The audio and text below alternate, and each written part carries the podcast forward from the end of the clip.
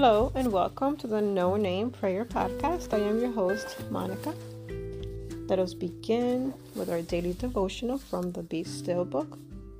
Let's quiet our minds and let's quiet our hearts.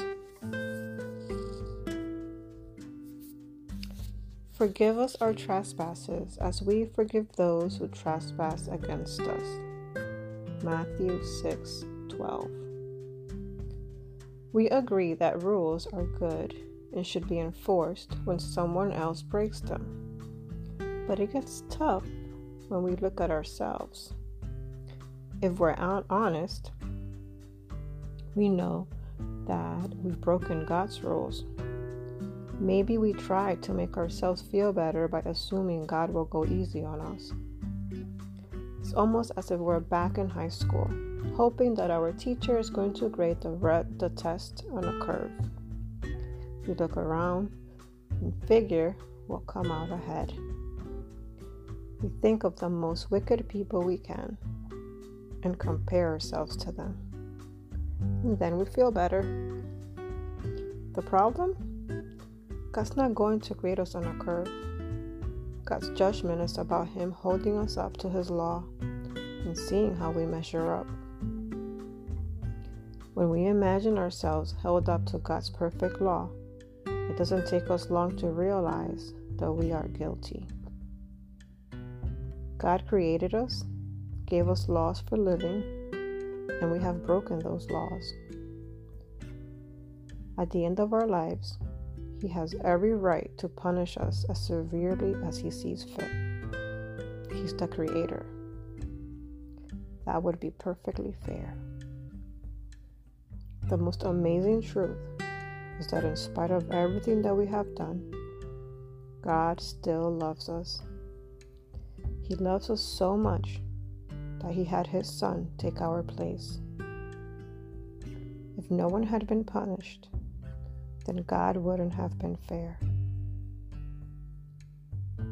There was a crime. Someone needed to be punished. But why Jesus instead of us? Because he loves us. Can you think of anyone that you love enough that you die for them? Perhaps you can. But can you think of anyone you love enough that you would allow your child to be tortured and killed in his or her place? We can't even begin to comprehend the depth of God's love for us. We may not be able to fathom but we can be overwhelmingly grateful for it. How has God asked us to show our gratitude? We find the answer in Colossians 3:13. You must make allowance for each other's faults and forgive, forgive the person who offended you. Remember the Lord forgave you, so you must forgive others.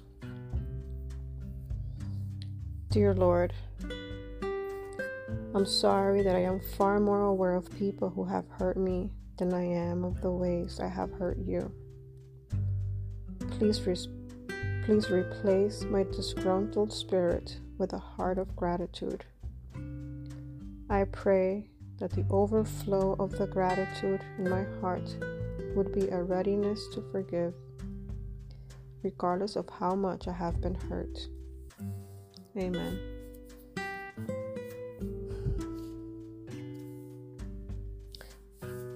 It's easy to Always remember what somebody else does to us or what they did. And we're very quick to forget all the times that we've hurt others. And I think it's true what it says here also. You know, a lot of the times we measure ourselves or compare ourselves to someone who has done way worse things and say, oh, I didn't, at least I didn't do this. Or at least I didn't cheat at least I didn't steal. At least I didn't kill somebody. But at the end of the day, we are going to be judged on the things that we did and the things that we didn't do. So let's pray and ask God to help us do better, and recognize in humility. There goes that word again humility. um, let's ask Him to help us recognize in humility where we're lacking, where we need to improve, and to also give us the strength to to do it. Well, what are your thoughts? Do you feel like this relates to you as well? Well, let me know. Send me a message or an email, whatever you like. Have a blessed day. Pray for me, and I will be praying for you.